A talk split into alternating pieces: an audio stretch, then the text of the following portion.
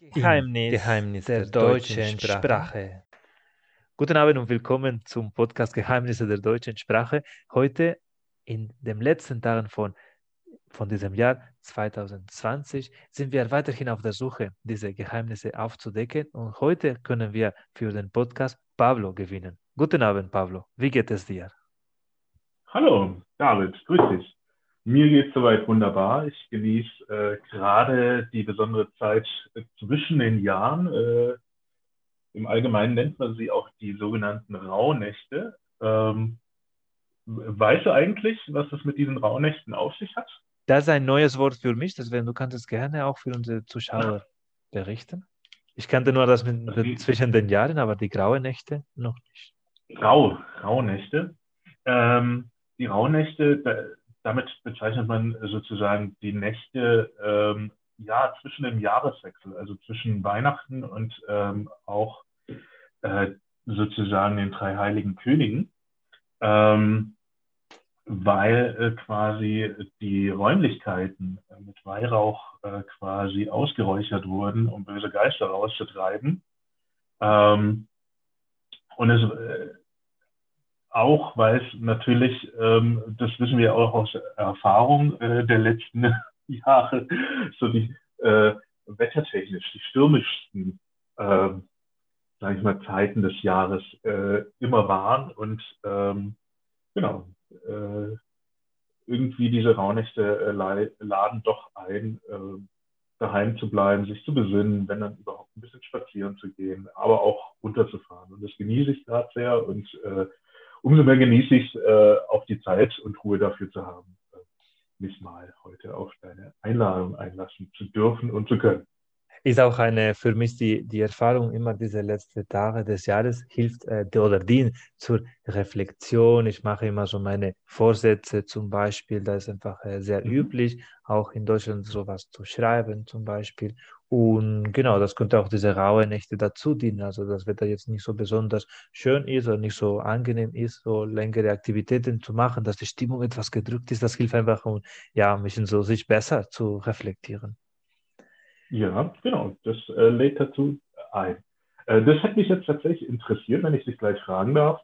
Ähm, du machst ja, wenn ich äh, mich nicht täusche, eine äh, therapeutische Ausbildung neben deiner Facharztausbildung. Ähm, wie, wie, gehst du da vor äh, bei deinen Vorsätzen? Also schreibst du dir da Wünsche auf oder sogenannte smarte Ziele? Mhm. Es gibt äh, sogenannte bei mir übergeordnete Ziele, sowie mhm. ähm,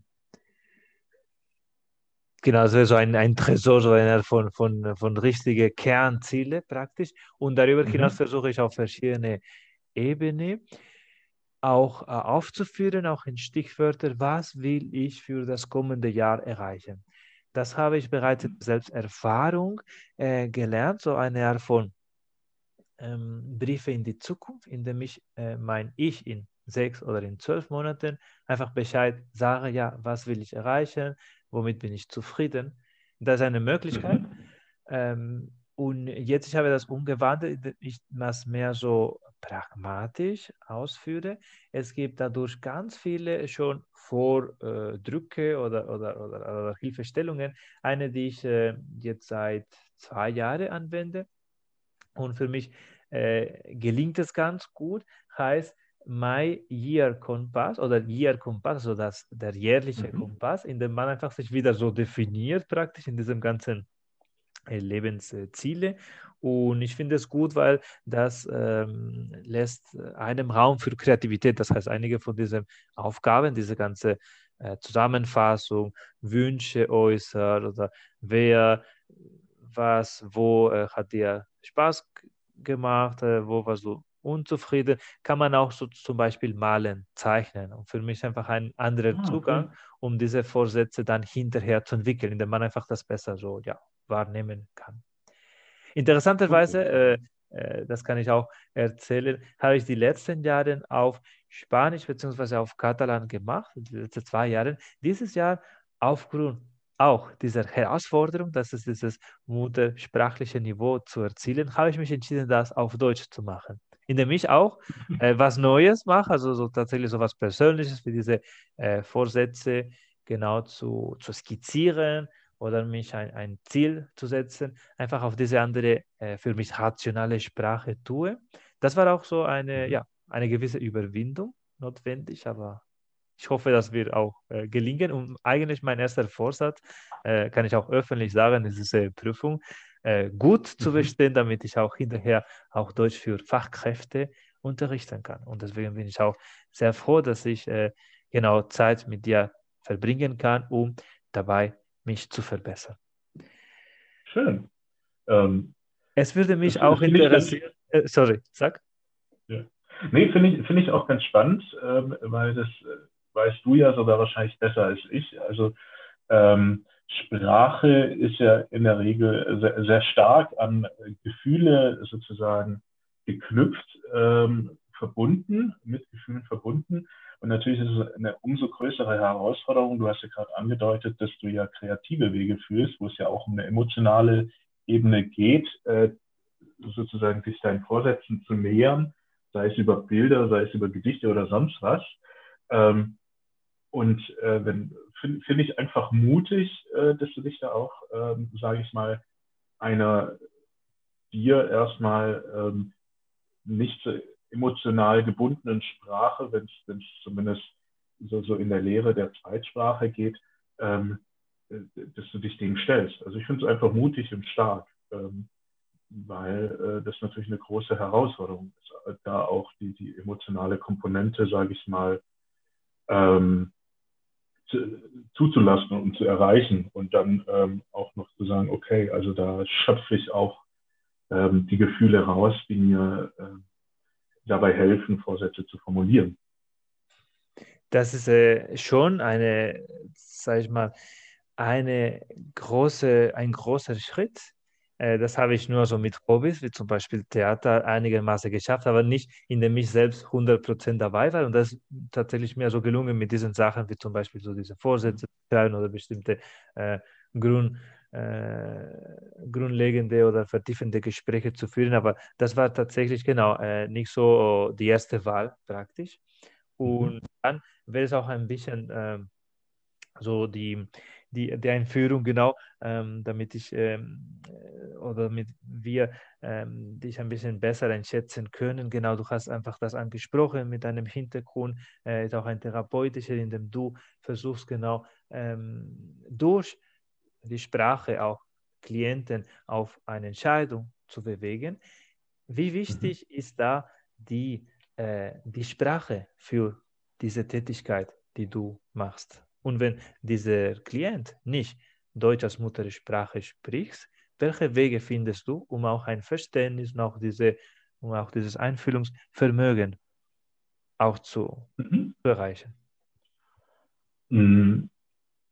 Kurz einfach als Hintergrund. Ähm, ich arbeite seit vielen Jahren äh, mit jungen Geflüchteten im Rahmen der Jugendhilfe, aber auch in anderen Kontexten, ähm, das heißt Jugendarbeit und ähnliches ähm, und begleite sie. Und natürlich habe ich alltäglich mit jungen Menschen zu tun, die Deutsch nicht als ihre Muttersprache begreifen und auch in unterschiedlichen Kenntnis, also ja, auf unterschiedlichem Kenntnisstand der deutschen Sprache sind.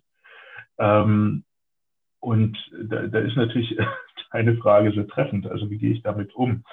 Ähm, vor allem, wenn es äh, um so einen Jahreswechsel geht und auch die gemeinsame Reflexion, äh, nach hinten schauen, wie war das Jahr oder auch nach vorne schauen.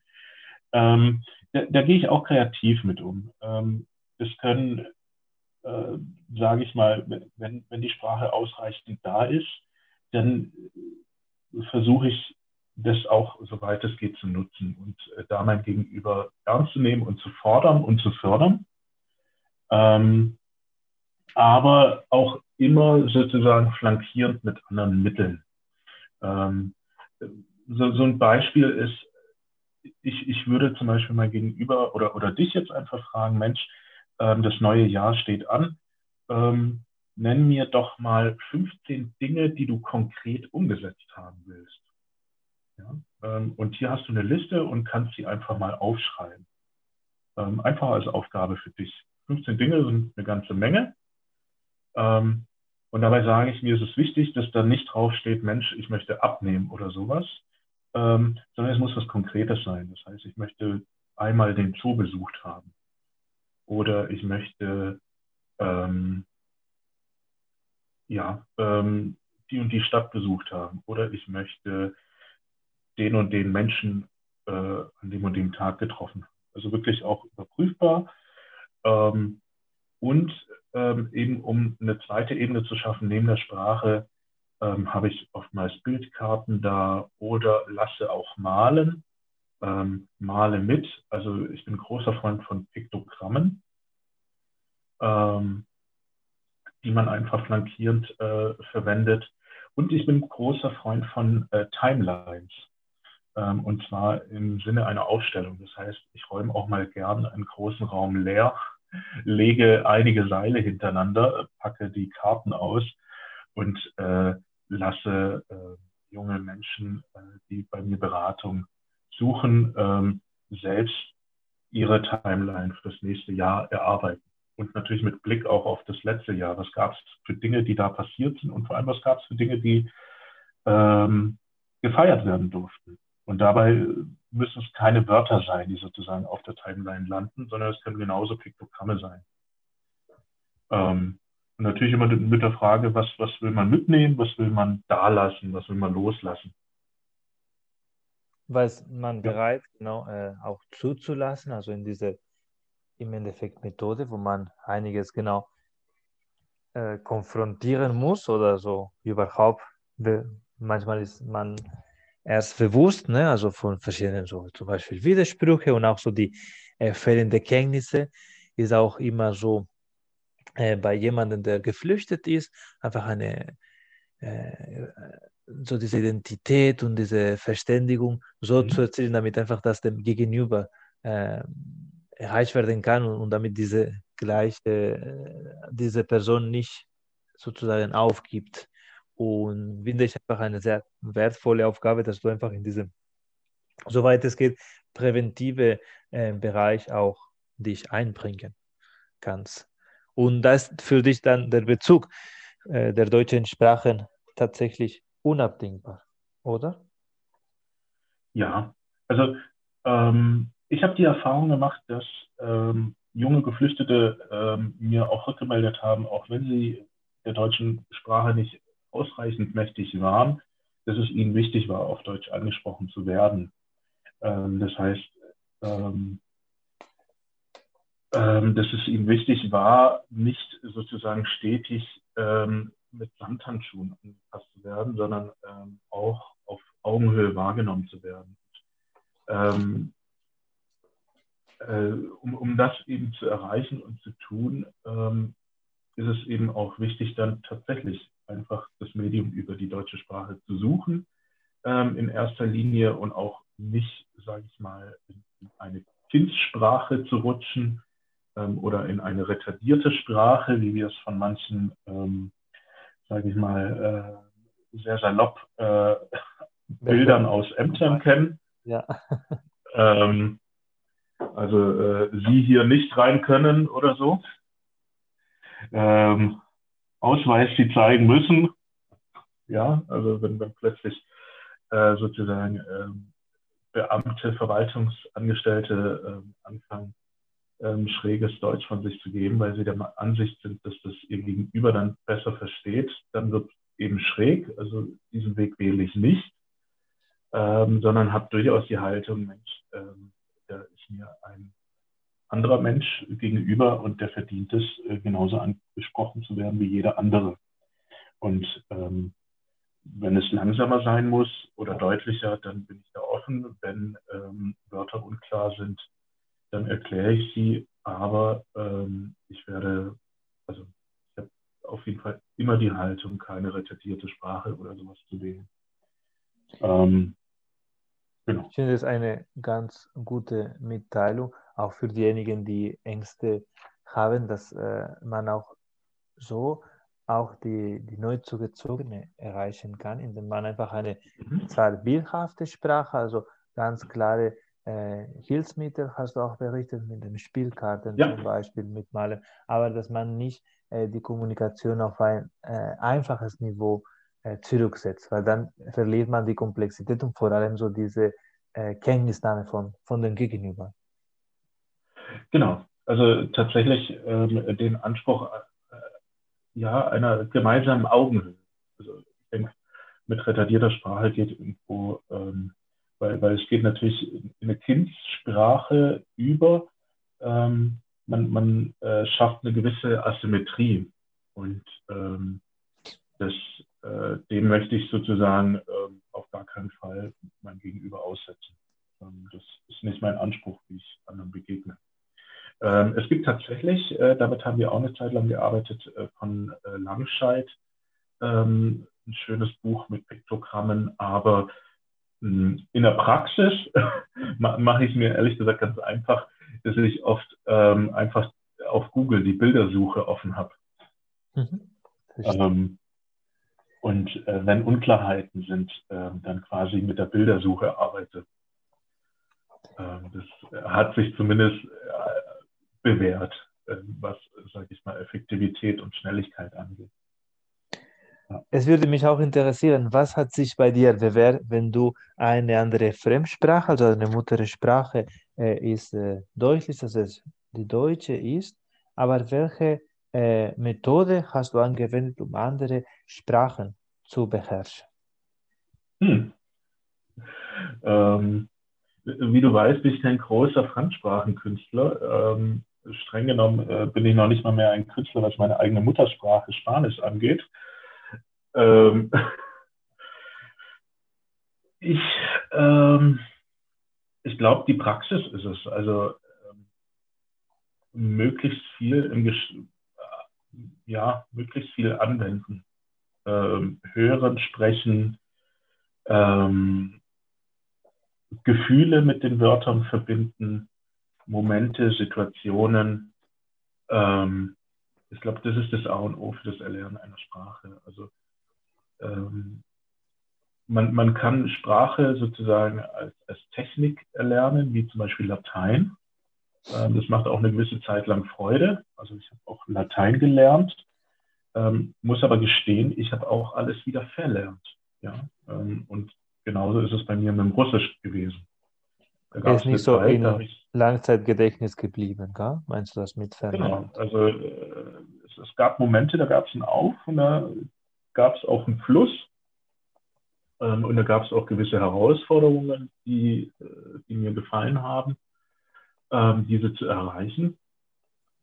Aber ähm, als diese quasi erreicht waren ähm, und es äh, keine Praxis mehr gab, kein, kein Leben dieser Sprache in mir, ähm, ist es sozusagen wieder verloren gegangen. Also ich denke, ähm, dass eine gewisse Prämisse ist sozusagen die Bereitschaft, eine Sprache auch in sich leben lassen zu wollen. Also ich habe natürlich auch mit jungen Menschen zu tun, die ähm, hier nach Deutschland kommen und natürlich aufgrund der Umstände nie die Wahl getroffen haben, nach Deutschland zu kommen, ähm, sondern hier gelandet sind ähm, und auch nicht freiwillig hier sind und ähm, für die es furchtbar schwierig ist, diese innere Entscheidung zu treffen, auch ähm, überhaupt offen zu sein für eine neue Sprache.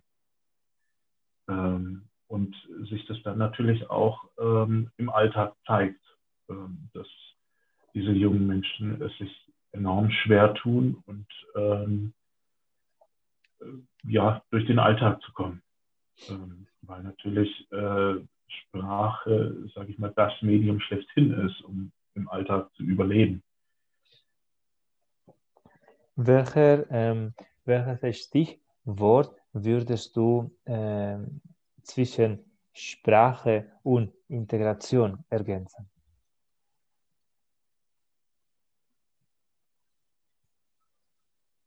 Hui, äh, zwischen Sprache und Integration. Ähm, hm, welches Stichwort? Hm. Muss natürlich schnell rausgeschossen kommen, eigentlich deiner Frage nach. Ich habe gerade an Offenheit gedacht. Mhm.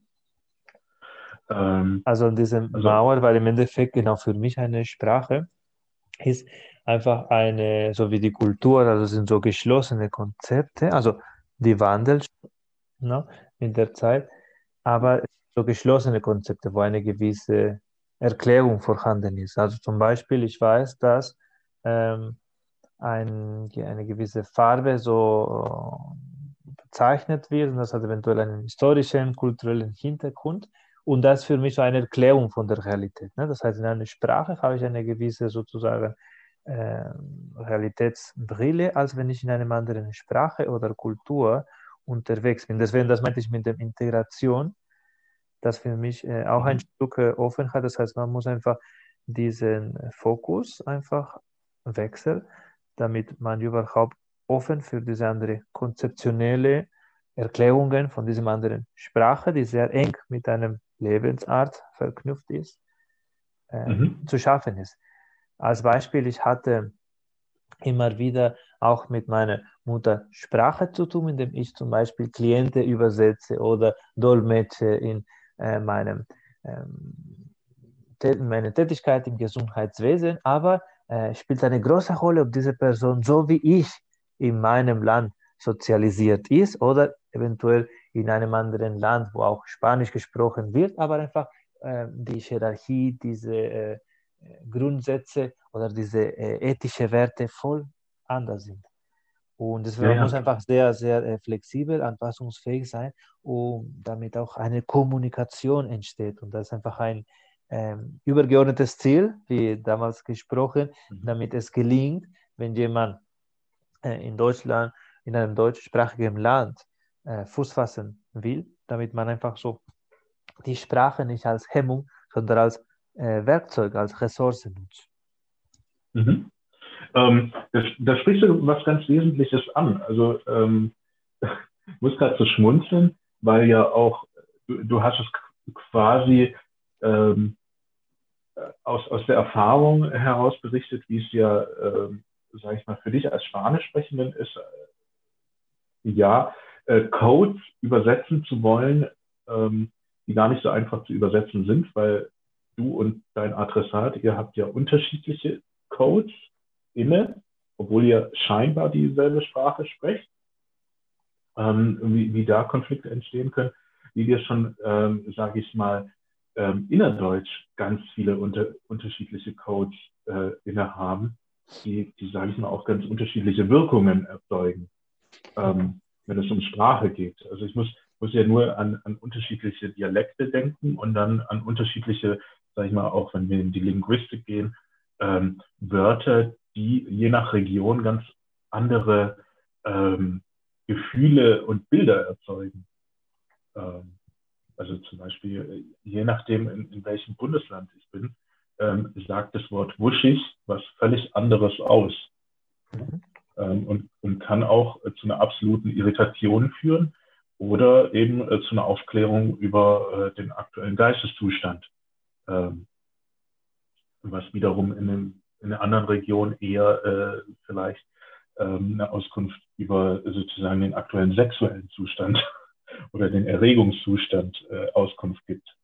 Stimmt. Ähm, und ist natürlich sehr abhängig davon, wo man so sozialisiert, wo man so groß geworden genau. ist mit dieser Sprache. Auch so mit genau, also, Alltagselemente. also ich kann mich immer daran erinnern, meine schwäbische Nachbarin hat damals immer wieder gelacht, wenn ich habe das Wort Pantoffel gesagt, weil hier wird es äh, Hausschuhe genannt, aber ich bin so von äh, Ostdeutschland, meine prägende genau, Erfahrung, damals, genau, habe ich immer Pantoffel gelernt. Und deswegen, das kann ich nicht so wegziehen mhm. von meinem Code, wie du meintest, obwohl hier einfach anders ja. gesprochen wird. Ja, genau. Also so, so ist eben jeder in anderen Codes sozialisiert ähm, und, und das nicht nur nach Region sozusagen ähm, differenziert, sondern natürlich auch nach, sage ich mal, Milieu, sozialem Status, äh, Bildungsherkunft. Ähm, also können wir ganz viele Differenzlinien heranziehen, die sozusagen diese Codebildung beeinträchtigen. Was das Ganze natürlich sehr komplex macht, wenn es darum geht, Mensch, wie schaffen wir eigentlich äh, gelungene Interaktion?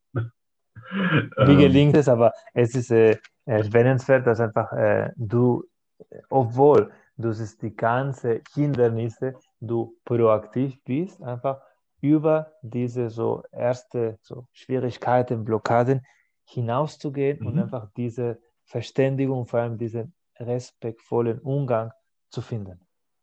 Das genau. Also ich, ich denke, ähm, grundsätzlich, wenn es um Sprache geht oder, oder Sprachbarriere, scheinbaren Sprachbarrieren, ähm, geht es nicht darum, sozusagen, welche Sprachkompetenzen mein Gegenüber hat, sondern es geht vielmehr darum, offen zu legen, ähm, aus welchen Prämissen man ähm, miteinander ins Gespräch gehen möchte.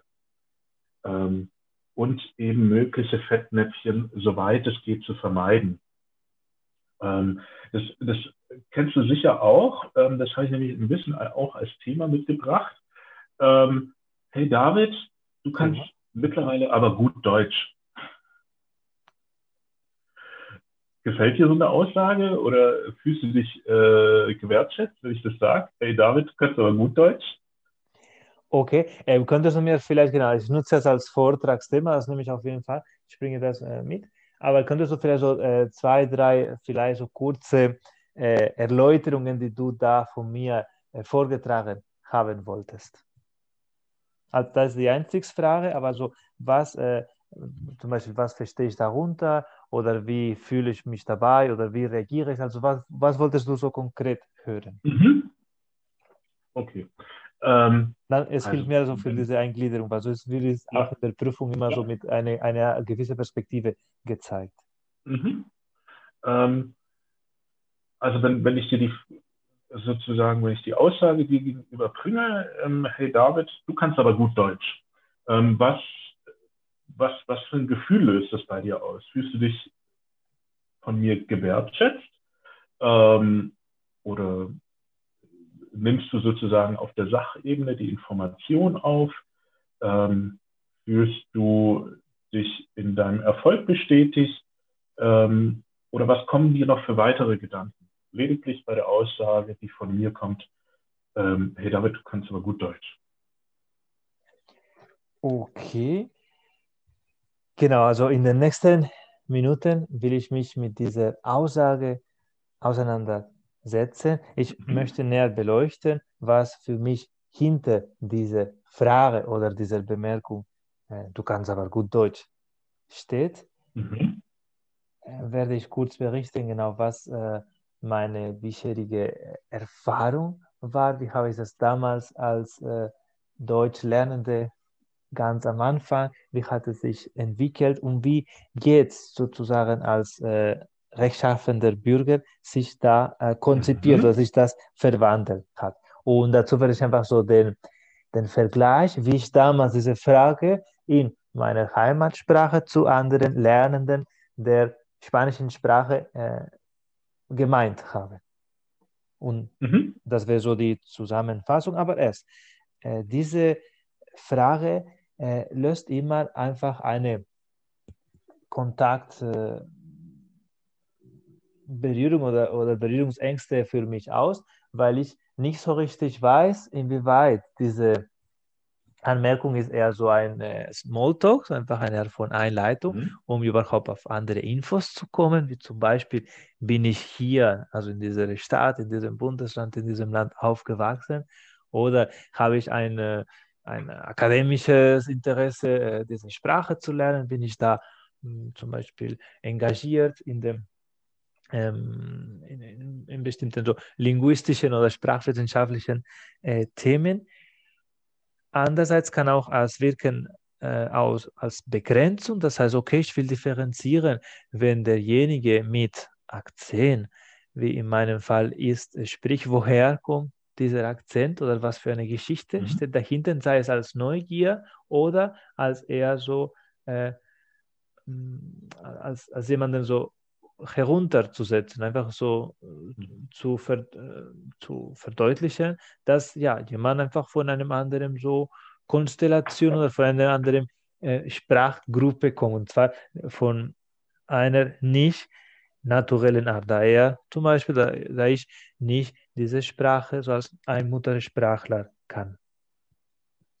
Ein mhm. äh, Aspekt, genau, das ich immer wieder beschäftigt hat, war, dass äh, hat, äh, kannte ich äh, konnte ich relativ schnell viel verstehen, aber der Ausdruck war mit viel Unsicherheit verknüpft und ich habe mich tatsächlich wenig getraut, was zu sagen. Und wenn ich soweit war, war das Gespräch schon in einem anderen so Looping oder in einem anderen, äh, mit einem anderen so Hauptfokus, wo ich zum Beispiel mich wenig äh, ausgekannt habe oder wo ich eventuell auch wenig verstanden habe. Und äh, wenn hinterher, also je nach Sprache oder je nach Kontext von dieser äh, sozialen Situation, diese äh, diesen Feedback kam, dass ich äh, gut Deutsch kann, äh, fühlte ich mich ein bisschen als reingelegt, weil ich dachte, naja, ich habe auch nicht so viel gesagt oder nicht so viel gesprochen. Äh, ich habe nicht so die Chance gehabt, ich konnte mich nicht trauen, das zu sagen.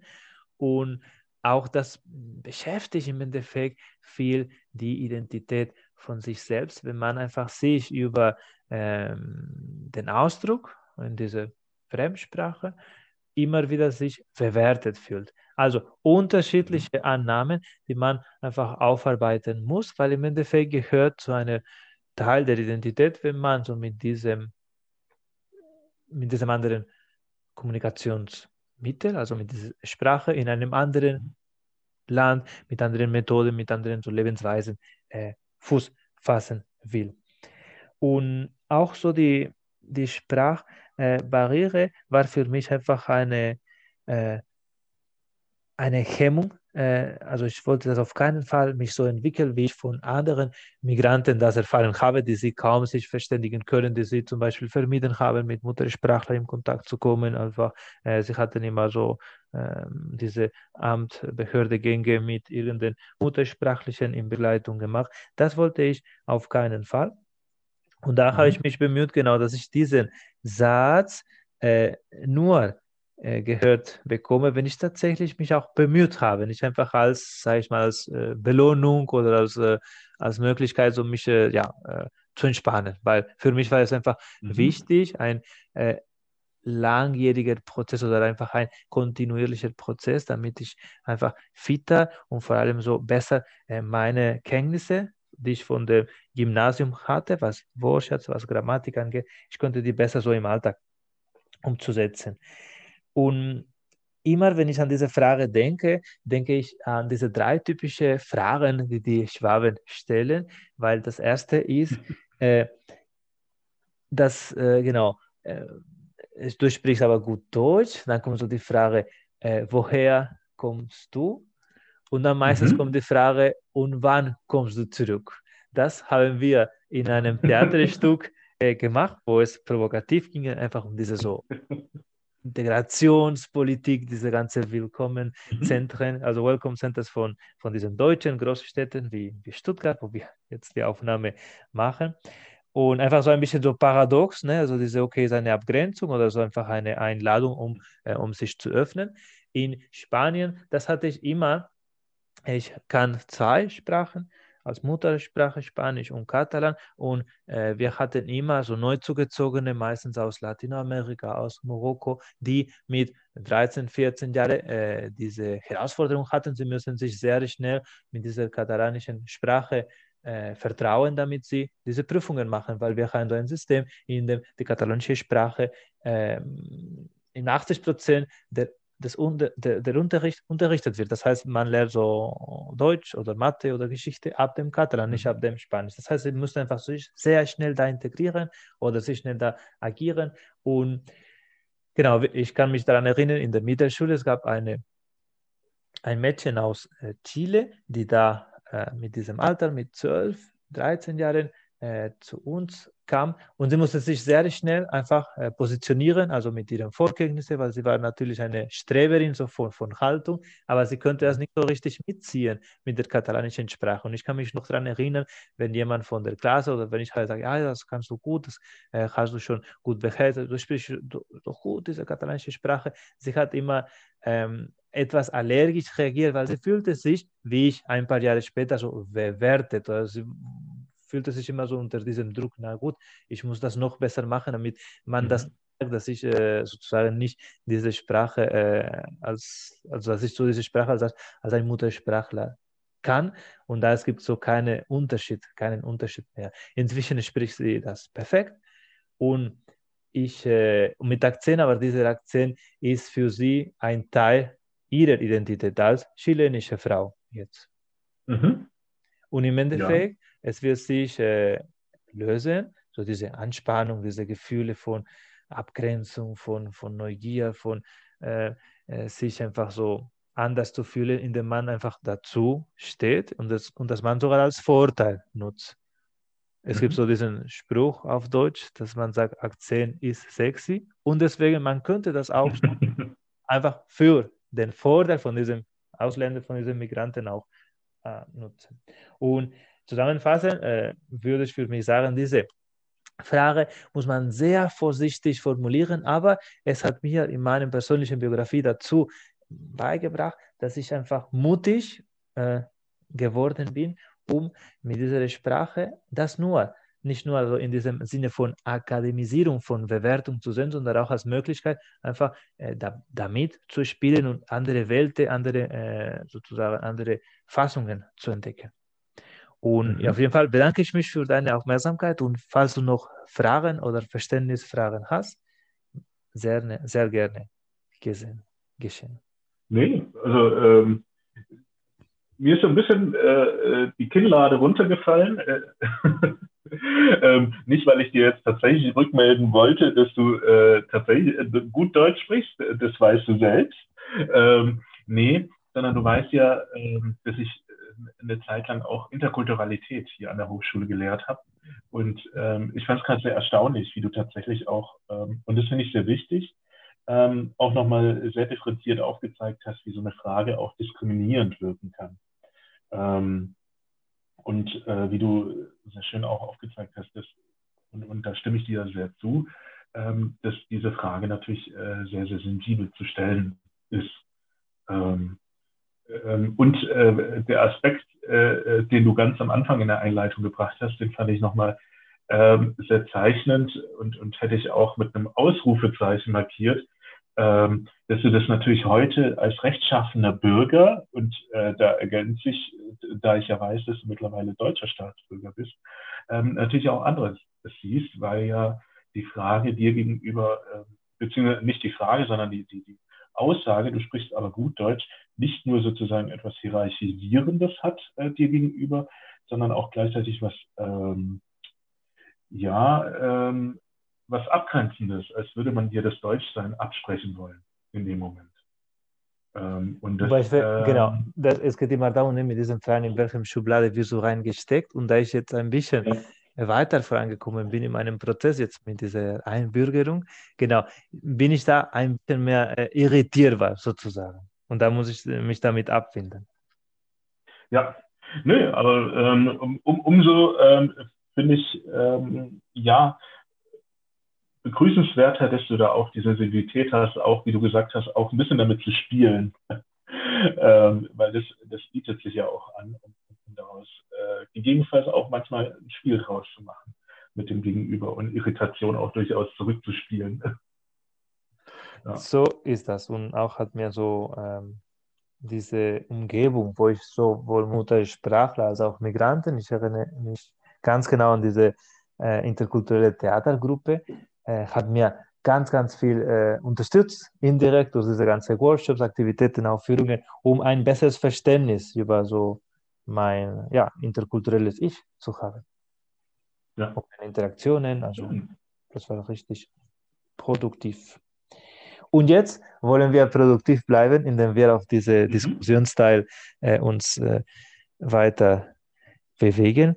Und dann würde ich darum bitten, mit einem anderen Thema eine Aussage zu treffen und ich würde einfach eine Argumentation oder eine andere äh, Position verteidigen, damit wir uns die nächsten Minuten einfach über Argumente austauschen. Einfach über ein anderes Thema deiner Wahl, Pablo. Anderes Thema meiner Wahl. Ähm, wir sind ja eingestiegen mit Sprache, äh, beziehungsweise eigentlich mit, mit Jahresvorsätzen. Ähm, ich habe noch sage ich mal, aus, aus, aus meiner Profession heraus ein weiteres Thema mitgebracht. Ähm, und zwar, ähm,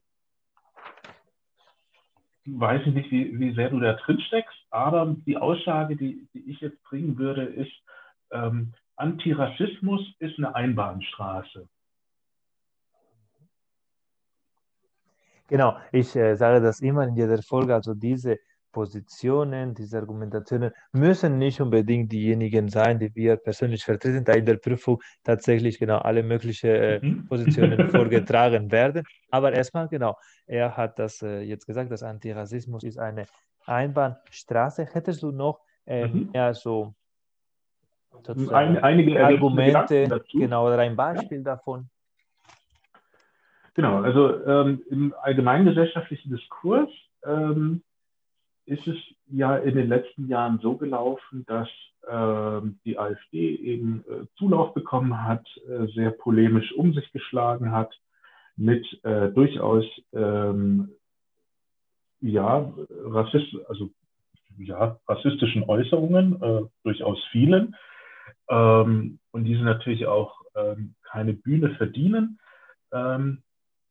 Ähm, und sozusagen in der antirassistischen Logik äh, oftmals mit dem Zeigefinger äh, reagiert wurde, mit Rassisten reden wir nicht. Ähm, dies ist als rassistisch zu verurteilen und ähm, oftmals quasi rassistische Äußerungen der AfD, sage ich mal, erst die Bühne dadurch gewonnen haben, ähm, äh, durch das Entsetzen, sage ich mal, des Gegenübers, des Zuhörers. Ja, also, mhm. dass, dass quasi die Reaktionen eigentlich erst dazu geführt haben, dass, dass diese rassistischen Äußerungen laut geworden sind. Ähm, und ich vertrete äh, tatsächlich die, die Meinung des Antirassismus, also die Klass, das klassische antirassistische Denken, also des Rassismus was Schlechtes ist, eine Einbahnstraße. Ähm, und äh, damit weiß ich. Deinen Punkt, dass äh, du berichtest, dass das als, eine, als ein natürlicher Prozess, also ich äh, höre so an oder ich nehme wahr, dass äh, Rassismus äh, ist äh, im Endeffekt ein gesellschaftlicher Konstrukt, in dem man einfach diese Ängste mit dieser Ausgrenzung ausdrückt, weil man so Angst hat, weil man sich einfach überfremdet fühlt. Und das, äh, da es einfach um eine Kernproblematik äh, der Gesellschaft ist, kann man das nicht so mit einer anderen Ausgrenzung bewältigen. So habe ich das äh, verstanden von deiner Argumentation. Ich sehe aber äh, den Punkt anders, indem man einfach im offen, äh, im di offenen Dialog diese Sache ansprechen müsste. Es ist äh, nicht nur äh, Sprache, es ist nicht nur ein Diskurs, sondern das sind tatsächlich Straftaten, wenn man das ein bisschen äh, den Rückblick sieht, was die AfD oder äh, Menschen, die anhängig für diese Partei sind, indem sie zum Beispiel Brandstiftung ähm, organisiert haben, indem man einfach äh, bestimmte so Migrantengruppen terrorisiert haben, Morddrohungen und sogar es gab auch einige äh, Fälle, wo Politiker von einem bestimmten Spektrum, die sich für eine gewisse offene Kultur positioniert haben, sogar erschossen worden sind. Und deswegen ist auch in einem Punkt eine Abgrenzung äh, durchzuführen, indem man einfach sich als demokratische Partei sagt, okay, man macht so ein Bündnis gegenüber einer Partei, die sozusagen eine Position vertritt, die äh, diese, dieses Parteisystem überhaupt nicht möglich macht. Wie siehst du das, Pablo? Ja, da triffst du mich natürlich an einem wunden Punkt. ähm, denn äh, ich argumentiere ja als äh, Pädagoge ähm, und natürlich als äh, Demokrat und ähm, Bürger, sage ich mal, äh, bekennend äh, zu unserer freiheitlich-demokratischen äh, Demokratie ähm, muss ich dir tatsächlich zustimmen. Ähm, und als Pädagoge natürlich verwischt oder, oder ja, ähm, tue ich mir natürlich schwer, weil ich da tatsächlich eine sehr konträre Haltung habe. Ähm, denn äh, ich habe die Erfahrung gemacht, tatsächlich im, im Kontext auch mit jungen Menschen, mit äh, durchaus rassistischen Äußerungen, ähm, dass sozusagen ähm, dieser gesamtgesellschaftliche Duktus, ähm, diesen als Pädagogen weiter zu kommunizieren zu überhaupt nichts führt. Und auch, sage ich mal, wenn ich mich als Mensch ganz privat bewege äh, hier und äh, sozusagen auf ähm, völlig andere Äußerungen treffe, ähm, ist es ebenfalls eine Erfahrung von mir, dass ähm, sozusagen ähm, ein gewisses äh, Paradoxon äh, dahinter steckt, wenn ich sozusagen einen antirassistischen Zeigefinger hebe. Denn ähm, im, im Gespräch mit meinem Gegenüber bediene ich mich letztlich ähm, ähnlichen Mustern, die auch im Rassismus wiederzufinden sind, ähm, gegenüber dem Menschen, der rassistische Äußerungen gebracht hat. Weil ähm, ich gehe ja auch von der Prämisse aus, dass ich Recht habe, ich hierarchisiere mich gegenüber diesen Menschen und ähm, ich setze auch voraus, dass das, was ich weiß, richtig ist. Und das ähm, ist zumindest aus pädagogischer Sicht, finde ich, ein Paradoxon, ähm, aus, aus dem nicht so einfach rauszukommen ist. Also ich verstehe ähm, schon, dass du meinst, dass äh, Menschen, die äh, antirassistisch sind und zum Beispiel in einer Demonstration wie diese damalige 13. Ja. Äh, Februar in Dresden, sind äh, jemand, sind Menschen, die auch nicht kompromissbereit sind. Und da würdest du das vermissen, dass man so eine gewisse Kompromiss, Kompromissbereitschaft hat. Aber wie würdest du äh, das? Es geht mir nicht um eine Kompromissbereitschaft, nee. Ähm, weil es geht mir ja nicht darum, irgendwie von seinem äh, Menschenbild abzurücken. Also dass wir sozusagen menschenverachtende Aussagen nicht dulden und nicht tolerieren, da sind wir uns ja einig. Ähm, und davon will ich auch gar nicht abrücken. Ähm, also da will ich niemals, äh, sage ich mal, sagen, lass uns einen Kompromiss äh, diskutieren, sondern vielmehr mit einer anderen Grundhaltung und mit einem anderen Menschenbild ähm, sozusagen Menschen herantreten, die zum Beispiel ähm, Bilder transportieren, die ja in der AfD wiederzufinden. Also so nach dem Motto, ähm, Geflüchtete soll man gar nicht erst ins Land lassen oder man soll sie da an der Grenze gleich erschießen oder eben äh, auf Politiker oder Gemeinschaftsgründen. Ähm, und, und da man, aber aus meiner Sicht genau diese äh, Aussage salonfähig macht, das heißt, dass man einfach öffentlich mhm. darüber spricht. Es ist schon so, dass mhm. viele Gesellschaften in Europa auch eine, diese spanische, auch ein rassistisches äh, Grundgedanken oder eine gewisse Grundhaltung hat diesbezüglich gegen, gegen mhm. diese andere äh, religiöse, kulturelle Bevölkerungsgruppe. Aber wenn wir das äh, zulassen, wir so eine gewisse Normalität davon machen, wir ein Stück, finde ich, wir akzeptieren, dass, äh, wenn wir das sagen, dass Antirassismus eine Bahnhofstraße ist, wir äh, lassen weg von dieser Sackgasse, diese rassistische Äußerungen und wir lassen die ein bisschen so wie in Flohmarkt einfach sich zeigen lassen. Und das ist für mich die Gefahr, diese Normalisierung von dieser Aussage, führt dazu, dass man die eventuell nicht mehr ernst nehmen kann, dass man sich einfach im Sinne von äh, verstrickten Beleidigungen, Beleidigungen äh, vermischen können.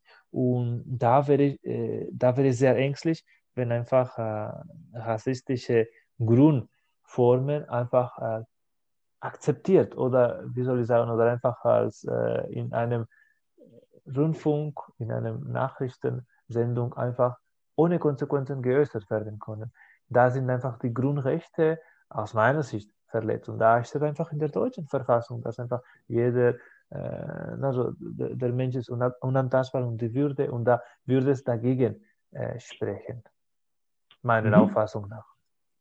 Ja, und äh, wie gesagt, da bin ich im Dilemma eben als, sage ich mal, ähm, Staatsbürger, der, der sage ich mal, den, äh, das Ganze auch sieht, wie du gerade auch, aber eben auch Pädagoge, ähm, der, der sage ich mal, auch ähm, die Fantasie hat, dass, dass gewisse kybernetische Grundsätze dahinter liegen. Also wenn ich ähm, auf der einen Seite ähm, einen Druck entgegenbekomme und einen Gegendruck ausübe, dann, dann wird die Energie stärker an, an, an der Reibungsfläche.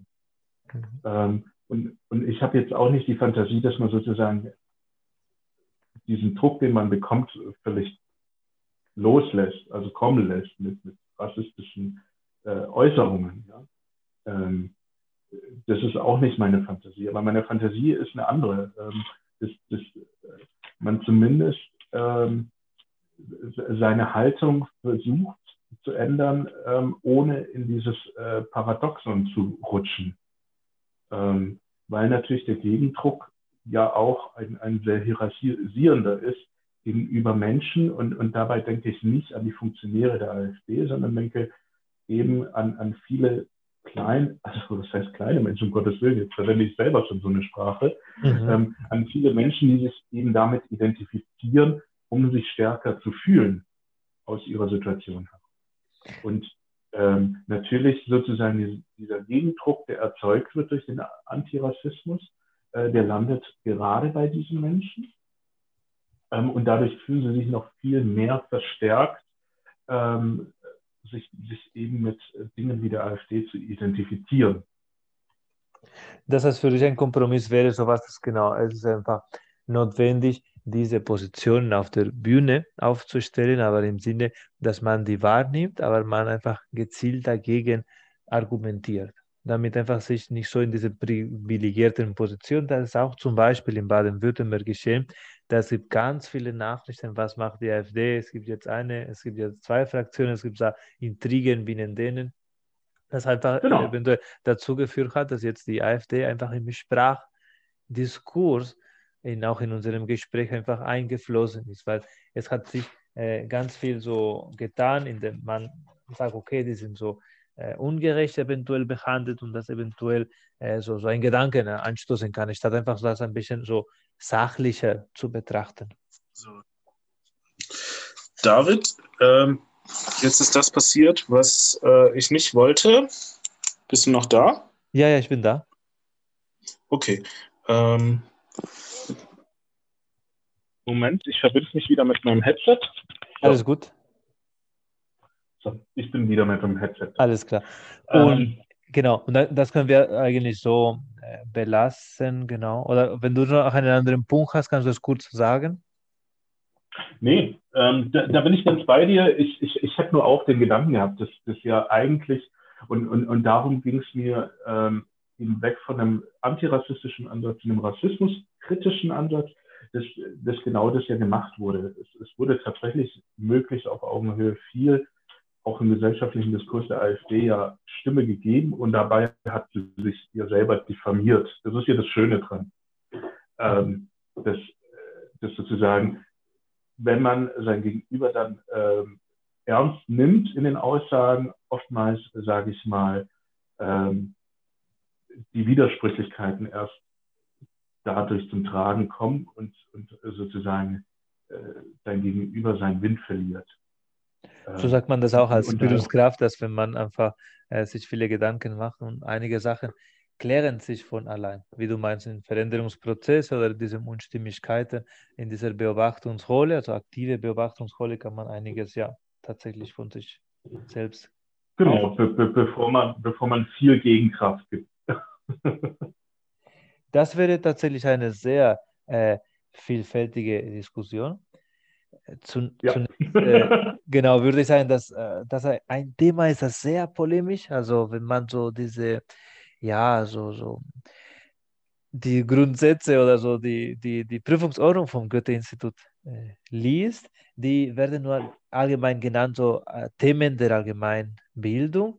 Äh, diese Identität, dieser Umgang mit diesem verachtenden äh, Aussagen werden wahrscheinlich nicht zu dieser allgemeinen Bildung gehören, obwohl das ein Kern ist, obwohl das hilft ganz viel zu interpretieren, wenn man einfach Schlagzeilen auf äh, der Bildzeitung liest oder wenn man so bestimmte genau ähm, Adjektiven, Bezeichnungen besser verstehen kann. Man braucht auch sich mit dieser äh, Entwicklung auseinanderzusetzen. Auf jeden Fall, ja. ich hoffe, dass äh, wir diese Prüfung in einer echten Situation bestanden hätten. Ich äh, habe mich äh, sehr gut aufgekommen gefühlt. Ich hoffe, dass ich so einen angenehmen und genau ähm, rücksichtsvollen Gesprächspartner in dieser mündlichen Prüfung in der kommenden, äh, im kommenden Jahr begegnen kann. Hat mich sehr, sehr gefreut. mich auch. Ähm, mich hätte natürlich noch zum Schluss interessiert, was hast du für die Zuhörerinnen und Zuhörer ähm, preisgeben könntest, was du dir fürs nächste Jahr vorgenommen hast. Ähm, bevor sozusagen das Gespräch vollends beendet ist, ähm, hätte mich natürlich noch frech interessiert, gibt es denn was, was du dir ähm, für das kommende Jahr vorgenommen hast, was du denn bereit wärst, mit den Zuhörerinnen und Zuhörern zu teilen? Sehr gerne kann ich äh, das machen.